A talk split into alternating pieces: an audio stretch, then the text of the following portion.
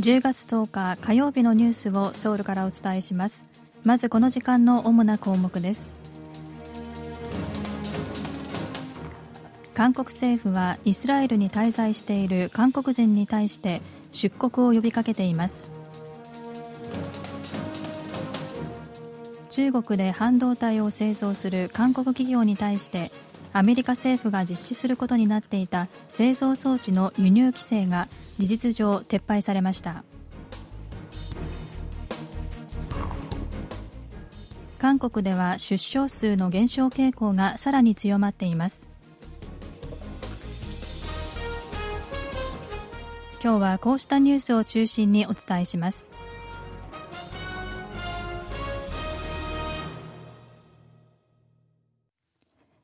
イスラエルとパレスチナの紛争が激化していることを受け韓国政府はイスラエルに滞在している韓国人に対して出国を呼びかけています。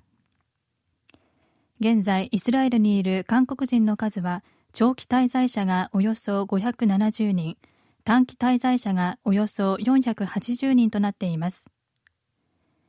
ユン・ソンニョル大統領は10日の閣議でパレスチナのイスラム組織ハマスとイスラエル軍の武力衝突について言及しイランとヒズボラがハマスを支持しアメリカやイギリスフランスドイツなどがイスラエルの自衛権を支持しているため今回の事態が国際紛争に拡大する可能性を排除できないと述べました。一方外交部は短期滞在の韓国人およそ480人のうち191人が現地時間の10日午後1時45分に大韓航空の便で出国する予定で27人は10日に陸路で近隣のヨルダンに移動し30人は12日にトルコ航空で帰国する予定だと発表しました。また残りの滞在者についても引き続き出国を促しているということです。アメリカ政府は去年中国による半導体の軍事転用を防ぐ目的で半導体を製造する装置の中国への輸出を規制しましたが中国で半導体を製造する韓国企業に対してはこの規制を1年間猶予してきました。猶予期限が切れる今月アメリカ政府はサムスン電子と SK ハイネックスに対して特別な認定を与えることで半導体製造装置の輸入規制を事実上撤廃しました。韓国の大統領室は9日アメリカ政府がサムスン電子と SK ハイネックスの中国工場を指定された品目の輸出を個別の手続きを不要とする検証済みエンドユーザーに指定したと発表しました。サムスン電子は難度型フラッシュメモリーの40%を中国の西安工場で SK ハイニックスは DRAM の40%を無尺工場、難度型フラッシュメモリーの20%を大連工場でそれぞれ生産しています。新しい半導体装置が中国の工場に導入できなくなった場合、サムスン電子と SK ハイニックスの中国工場への被害は避けられないとの懸念が出ていました。一方、アメリカはアメリカ政府から補助金を受け取った半導体企業の中国での生産能力の拡大を10年間にわたって5%に制限する措置も取っていて韓国は制限の緩和を求めてきましたが受け入れられず増産には制限が課せられることになりました。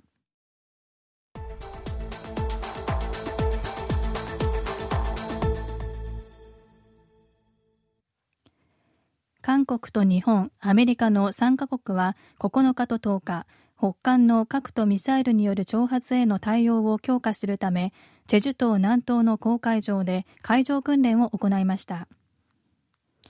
今年6月のアジア安全保障会議を機に開催された国防相会談と、今年8月の韓日米首脳会談で合意した内容に基づき、韓日米による海洋訓練が7年ぶりに行われました。今回の訓練は高度化する北韓の核とミサイルの脅威に対する抑止力と対応能力の強化に向け実施されたもので韓国からは海軍のイージス駆逐艦遊国 E などが参加しました。北韓は朝鮮労働党の創立78周年を迎えこれまでの成果を自賛した上で金正恩政権発足後戦闘力が強化されたと強調しました。朝鮮労働党の機関紙労働新聞は党の創立記念日を迎えた10日輝かしい78年の道のりにおいて創造と変革の偉大な物語が紡がれ世界的な強国への眩しい飛躍を遂げたと評価しました。その上で金正恩政権発足から10年の成果として戦闘力と指導力の強化を挙げ核兵器を中心とした安全保障政策を憲法に明記したことを強調しました。一方北韓はこれまでに2回失敗している軍事偵察衛星の打ち上げを今月中に行うと宣言していて韓国政府はロシアの北韓への協力を含め北韓の動向を注視しています。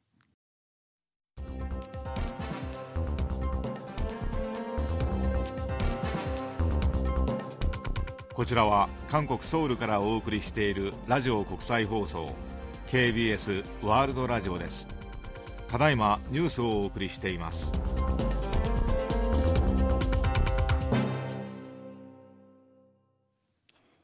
ユン・ソンニョル政権の発足後2回目となる国政監査が10日スタートしました。来月8日までの1ヶ月間17の常任委員会で791の機関を対象に監査が行われます。来年の総選挙に向けて政局の主導権をめぐり与野党が激しい対立を繰り広げるものとみられます。国会は毎年秋の通常国会中に政府の主要政策や予算の執行状況など国政全般について監査を実施します。国政監査は政府の独創を牽制することが目的で憲法で認めています。初日は最高裁判所長官にあたる大法委員長のポストが空席となっていることやユン政権がメディアを統制しているという指摘また福島第一原発の汚染処理水の海洋放出に対する韓国政府の対応などについて野党からの追及を中心に監査が行われています。出生届が出された子どもの数が先月初めて1万8000人を下回りました。行政安全部の統計によりますと先月出生届が出された赤ちゃんの数は1年前に比べて20%減少して1万7926人でした。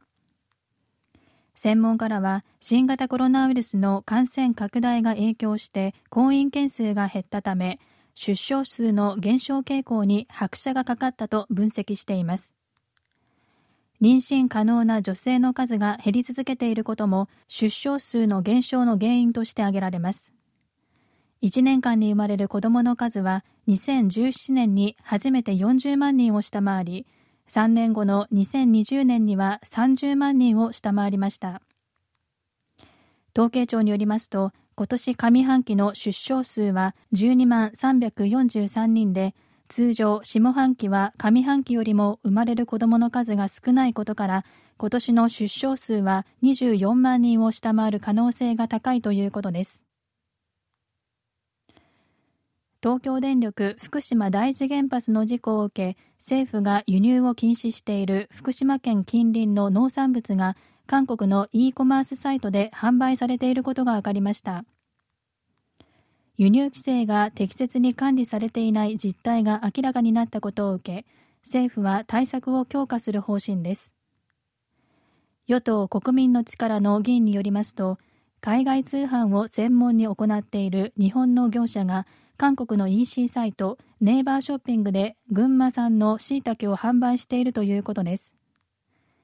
現在政府は福島など8つの県の水産物の輸入を禁じているほか15の県のキノコ類やお茶など27の農産物の輸入も禁じています。しかし食品医薬品安全所は EC サイトで販売されている海外の食品について自由規制としてきました。食品医薬品安全所は今後海外通販に対するモニタリングを強化するとしています。以上キミュージンがお伝えしました。